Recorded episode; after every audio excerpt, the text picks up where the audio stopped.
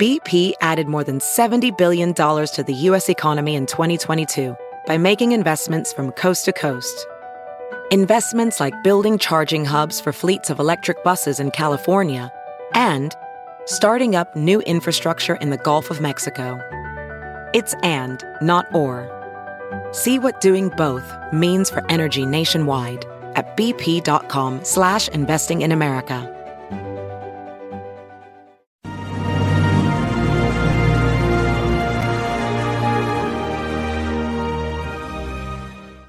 Hi, everyone. Judge Andrew Napolitano here for Judging Freedom. Today is Thursday, July 21st, 2022. It's about 105 in the afternoon. My guest today, you can see him on the screen, needs no introduction to those of you who are regular viewers. Uh, Scott Ritter is one of the foremost uh, explainers today of the use of military as an instrument of foreign policy uh, and the use of uh, intelligence data to inform the foreign policy makers. He joins us again.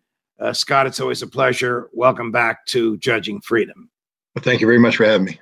So, since we last spoke, which was uh, about a month ago, uh, tell us about the uh, events that have taken place in the military conflict in Ukraine and who's winning, who's losing, and how this thing is going let me make it really quick. Is it over? You know, the, the short answer to that one is yes, it's over. Um, it's going to take some time uh, for everybody to catch up to that conclusion.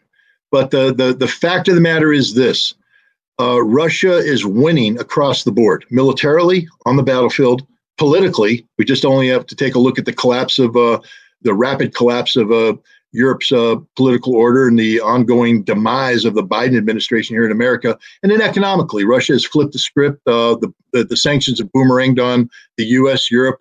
Um, Russia is doing quite well economically. Uh, when you look at those three things all together, there is nothing that can happen to change the trajectory each one of these these these three different uh, avenues are, are, are going in. Uh, Russia is winning, will continue to win the, the, the, on the battlefield. Uh, the European, you know, Johnson's out, Draghi's out, and we're just wait until they're all out. The G7 and is is history is toast. Uh, Biden is going to be on for two more years, but the Democrats are out. I mean, come up with a scenario that shows me the Democrats hold on to the House and the Senate, and um, I, I, I'll, I, I mean, I'd like to know what you're smoking. But um, what what what have the Russians um, accomplished? What have they acquired? Do they want to go farther? Deeper into Ukraine, or have they achieved their goals? Well, no, the goals have uh, shifted. The Russians have basically said, and something I told you, uh, I, I, mentioned uh, previously, the more we provide Ukraine with these weapons, uh, the greater the price will be that Ukraine and the West will pay. Uh, and the Russians came out yesterday and said, uh, it's no longer about taking the Donbass. we're taking all the territory we've already acquired is ours forever, permanent. We're never giving it back. That means Kherson, Zaporizhia, oblasts, uh, and we're going to keep going. Um, we're going to take more. That means Odessa. Anybody who has any doubts about the future of Odessa, understand it will forever be part of the Russian Federation because the Russians aren't going to stop till they take it. They'll probably take Kharkov, the city of Kharkov. They may go on to Dnipropetrovsk. Uh, we we don't know. The, the, the bottom line is the Russians have said, and we, we had a hint of this earlier this week when the Ukrainians started using um, the American provided HIMARS, the multiple launch rocket system with greater range and accuracy than existing systems in Ukrainian inventory, using them not only to hit Russian military targets, but to pound uh, the, the, the, the civilian areas in Lugansk and Donetsk. So the Russians came out and said, uh, the, the war can't stop with simply retaking the Donbass. We must extend our presence so that we keep the Ukrainians out of range of the, the citizens of Lugansk and Donetsk. That means, you know, 80 to 100 kilometers uh, past the borders, but it's going to go beyond that now. Now we're talking about literally the physical dismemberment of Ukraine, and it, it will look the same. Does Putin want Kiev, the capital? I don't believe so. Um, I think he would prefer that uh, that that that the, the capital be turned over to a uh, I'll be honest, a, a, puppet state, a puppet, uh, you know, a, a, puppet government, a government that's pro-Russian, Um, well, it's either going to have to be. It's either going to have to be pro-Russian or truly, truly neutral, because he would never tolerate an either independent or pro-Western country with the animosity that the people that live there have towards Russia on his border. He just wouldn't tolerate that. Am I right? No, you're right. But you know, we could talk about the animosity that the people of uh, Ukraine have towards Russia right now. That's animosity built upon uh, the ability to to have animosity. Uh, they're not going to have that pretty soon. Um, you have animosity to Russia, you're going to die.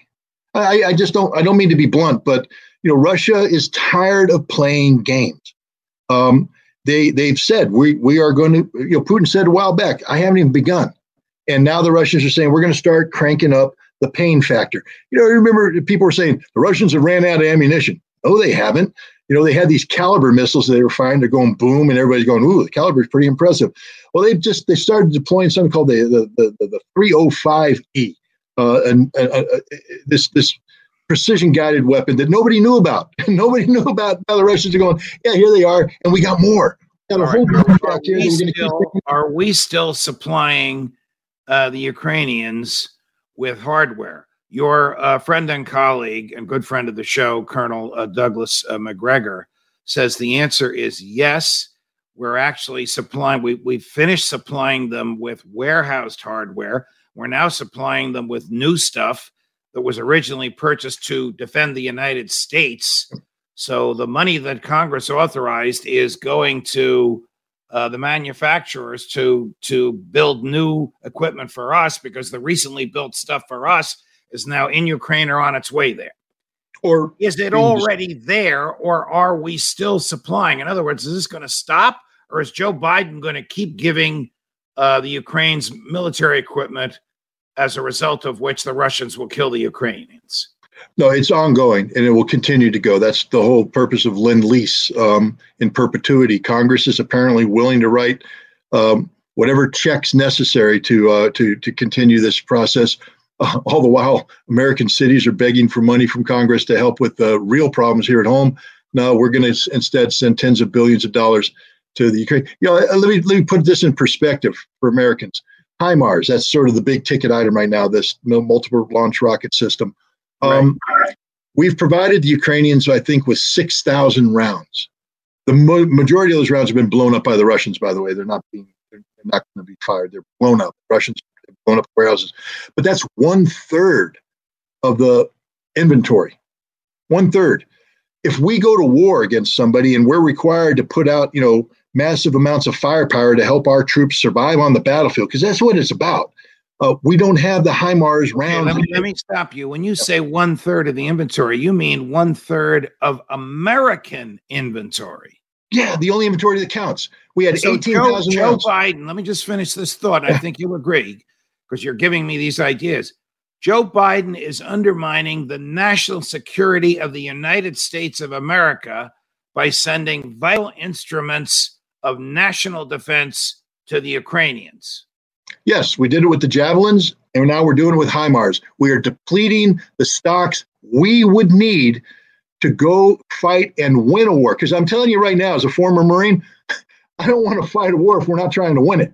Okay, I don't want to go in there and say, "Hey, we're going to fight," but bam, oh, you knocked me out. God, so bad. No, you send me to war, I better win, which means you better have the equipment I need to carry out the doctrinal tactics and operations that I've been trained to do. And Joe Biden just pleaded that. We don't have enough HIMARS rounds right now to sustain a modern fight against a Russian style enemy. So, all those brave Americans right now saying, send in the American troops. We'll show them. No, you won't. All you show is that we'll get a bunch of dead Americans coming home because we've abandoned them before the fight even began. The president uh, was quoted by our uh, mutual friend and colleague with whom we'll be on Saturday, about, about which more later, Phil Giraldi as having said in Poland two weeks ago to American troops, as I'm sure, I'm not paraphrasing, as I'm sure some of you know, you're going to Ukraine, and then like this, like he likes to do, and some of you have just been there. Is this true that American troops have been there? And if so, are they in uniform? And if not, do they understand the international consequences of military personnel in a battle zone not in uniform, they could be summarily executed legally if they were captured by the Russians. You know, I, I, I hesitate to answer this, but I'm gonna because that's what that's why you have me here. I'm not here to play games. Um, Joe Biden is not mentally capable of being the commander in chief right now. Um, he's a man who is is who slips in and out of um, consciousness when it comes to being aware. Uh, he he they have to give him a little piece of paper that tells him to sit, to stand up, to blink. Um, when he did this, what he was referring to wasn't some covert operation. He was referring to the fact that we had Americans uh, rotating through Ukraine on a permanent basis prior to February 24th. So he was trying to allude to the fact that, hey, some of you were there training the Ukrainians. And he said some of you are going to be there again. No, uh, he could have slipped his mind. It's, it's not the 82nd Airborne that's there. We have American troops in Ukraine. I'm just here to tell you right now. JSOC, and I'm not giving away secrets because people have written about this. The Joint Special Operations Command has personnel on the ground in Ukraine overseeing the logistical aspect, the intelligence uh, in, that, that comes with the logistics. In uniform oh. or not, because you know that's the linchpin to the protections of the Geneva Conventions, being in yeah. uniform with a recognizable insignia. No, JSOC hardly, and when they go covert, JSOC doesn't wear uniforms. Um, that's just the way it is. Uh, they they may have some uniforms in their bag they can put on if they're going to be, but they're not supposed to get captured. The, the point is, we have we have American troops on the ground uh, in in a very dangerous situation. The Russians know this. What um, happens if a few of them get if a few of them get captured or killed, and the press learns of this? Uh, I mean, if the press learns of it, probably nothing because Biden will you know, convince the press not to talk about it. Um, I also believe, you know, the Russians are big boys. They play this game too. They have their people running around the world uh, doing similar things. Um, and and I, I, don't think the Russian the Russians will make their political hay off of the mercenaries. I don't think the Russians are um, going to deliberately try to provoke a crisis by uh, capturing these people. I think they may try to kill some of them. Um, but I, you know, look, if the Russians wanted to capture some of these guys, they could. They have very good guys, just like we have very good guys, and it could get really ugly. The Russians know what's going on. I mean, this is the, this is the irony that the Russians are letting us do things that are killing Russians, but they're letting us do it because it's not going to change the outcome. The Russians have a strategic vision that says we're going to win anyways, no matter what. So we're not going to you know, create diversions here. We're just going to keep winning and you can play your little JSOC commando games. Go ahead. Uh, it's not. You guys know it's not helping because we intercept your communications, we identify the warehouse, and we blow it up. And you know we blew it up because you just moved the stuff in there last night, so you know we detected it. Doesn't American intelligence? Doesn't the Secretary of Defense? Doesn't the Secretary of State know all this? They should. Um, what do they tell the president? What they think he wants to hear? Well, we've seen this before. We saw this in the build up to the war in Iraq, where the president made a determination that we're going to war in Iraq because of a threat posed by weapons of mass destruction. So every uh, major cabinet member basically cooked the book so they could tell the president what he wanted to hear. Joe Biden is being told what he wants, or, or the people managing Joe Biden. But the bottom line is, we know this president's a liar.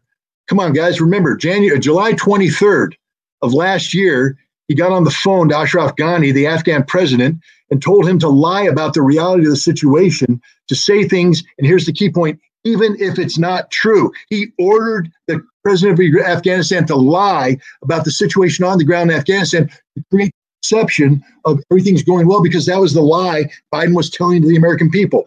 Biden is lying to the American people right now about Ukraine, straight up lying and his, his, his cabinet members are facilitating that lie by suppressing the truth, not okay. telling the president the hard about, facts. How about how about professional uh, intelligence people? He must meet with them, or maybe Ron Klain meets with them, the chief of staff. I don't know. Somebody in the White House must meet with intel professionals are they telling him the truth or are they telling him what they think he wants to hear? Because if it's the latter, they're not doing their jobs. No, we, we, we don't have senior intelligence professionals anymore. And I'll just straight up say that. And I challenge anybody in the CIA to contradict me on this. You may have gone in as a junior analyst, meaning wanting to tell the truth. You were schooled on how to tell the truth. But then you found out that when you wrote something that went against policy direction, it died at mid mid management level. And you learn that if you're ever going to get promoted to mid management level, you don't rock the boat. You write what mid management wants you to write, so you get that promotion. And once you get the mid management, then you feed the lies to high the, the, the senior management. This, the CIA, the American intelligence community, is fundamentally broken because we've taken integrity out of it and we've inserted politics. We have politicized wow. intelligence. Wow. Let me switch gears a little bit, even though what you just said is quite dramatic. How uh, disastrous for American national security was the president's recent trip to the Middle East? well, first of all, we we, well, I know, know, you've written about this. I yeah. read the piece and I loved it. So I basically want you to take the ball and run with it on that. It's a little bit of a different topic, but the people yeah, well, that are emailing me and the people that watch the show and the people that love you want to hear about this. No, I appreciate the opportunity. It was there were there were two phases to this trip. The first was to Israel, where we were supposed to uh, work with the Israelis to create a solid front against the Iranians, because of course the Iranian nuclear deal (JCPOA) is collapsing, uh, despite Biden saying he wanted to go back in. He's not going to go back in. Um, but when he instead of meeting with uh, you know the the the, uh, the, the, the the Israeli prime minister. Um, he met with a caretaker because the Israeli government collapsed. They've been having this ongoing political crisis. So, it's, you know, he has he's meeting with a fake political leader, talk about a fake solution to a fake problem, meaning that they, they said, we're going to stand up tall to Iran. We're going to pretend that we're going to be ready to attack Iran, attack Iran, attack Iran, and we're going to do it. Iran, don't you dare develop the capability for nuclear weapons. No, Iran doesn't want them. The Iranians came back and said, yeah, well, guess what, guys? We're producing the 60. We can go to 90. That's percent uh, enrichment uranium anytime we want, and there's nothing you can do to stop us. So basically, Biden left Israel being shown the door by the Iranians, saying, You're a joke. The Israelis are a joke. There's nothing you can do. Now you say, Wait a minute. American Israel is pretty strong. Why can't they do something to stop the Iranians? Because if you bomb Iran, Iran destroys all the oil production in the Middle East. And there's a reason why Biden was going to Saudi Arabia. I want, I want you to say that again, because Joe Biden did say he would not hesitate to use force, which means force along with the Israelis. I don't think the Israelis could take on Iran alone, could they? No, the Israelis can't take on Iran alone. The Israelis are, are realists. They know that they can't have a war with Iran without the United States. But the okay, United States. If the United States and Israel preemptively attacked Iran to try and destroy its nuclear uh, weaponry uh, capability, Iran would destroy the oil producing mechanisms in the Middle East that would have a catastrophic effect on Western Europe and on the United States. It would be the end of the world as we know it. The end of the world as we know it. Um, look at the problem we're having right now by having just taking Russian oil off the market. That doesn't mean the Russians aren't producing the oil; they are. Um, so the oil's still there, and yet we still have this energy crisis. Iran would destroy the capacity of Saudi Arabia, the United Arab Emirates, uh, Kuwait, Bahrain, uh, everybody else, they would no longer be able to produce oil ever again. And is, when that happens, Iran the threat to uh, Western civilization as the Israelis and the Biden administration have made it out to be? No, Iran, because here's the here's the kicker. When Iran does this, they're committing suicide because their oil production will be eliminated and they're gone. But Iran's basically saying, if you want to come at us, we're taking everybody down with us. Iran would prefer to produce oil, to sell oil, to bring in money, to build up their society and live in peace with everybody. That's what they want to do. Um, we're not letting them do that. Uh, you know, the, the, the problem again, I'm not here to pretend that the theocracy is the ideal form of government. It's not, for at least for me. It might be for the Iranians. It's not for me. But the, I've been to Iran. I've met the Iranians. I've met their government. They want to live in peace. You know, they didn't start the war in Iraq. We did. They didn't start the conflict in Syria. We did. They didn't start the conflict in Yemen. Saudi Arabia did with our backing. They're simply responding to the conflicts that we started, which were designed to destroy Iran. Remember how we blame NATO and the United States for the Ukrainian conflict? Every conflict in the Middle East is the fault of the United States and its allies. Iran didn't start these fights. The fact that Iran is finishing these fights by winning these fights, that's a different conversation altogether. But no, the, the Iranians want to live in peace. And guess who they're living in peace with? Russia. Putin just traveled to uh, right, Iran. Right, right. Uh, there's a $40, $40 billion. picture of Putin on the front page of the yesterday's Wall Street Journal, holding hands with the two uh, theocrats who run the government uh, in in Iran. He doesn't need the West. Wow. No, the, well, in Biden, remember why Biden went to Saudi Arabia. They can they can spin it any they want. He went to get Saudi Arabia to increase oil production. Correct. That required him that required him to meet with Mohammed bin Sultan. If you remember when Biden was running for office, he said, I will never meet with this man. He's a pariah. Saudi Correct. Arabia must be isolated from the world. Well, he just crawled there, fist bumped with the dude, and the guy basically told him, uh, all that stuff you want with energy, eh, we're going to hold off till August because in August we have a meeting with the people that count. OPEC plus. Oh, the plus, by the way, is Russia. Um, so we're going to be meeting with the Russians to determine how much energy we're going to produce. So the irony is that Russia will dictate how much energy is produced by the Middle East uh, to meet America's needs. Russia's in charge, Biden. Russia's in charge, not you. You blew it, pal. You blew it. Let me take you back to where we uh, started. How much longer will there be conflict uh, in Ukraine? Uh, at least till the end military of, conflict.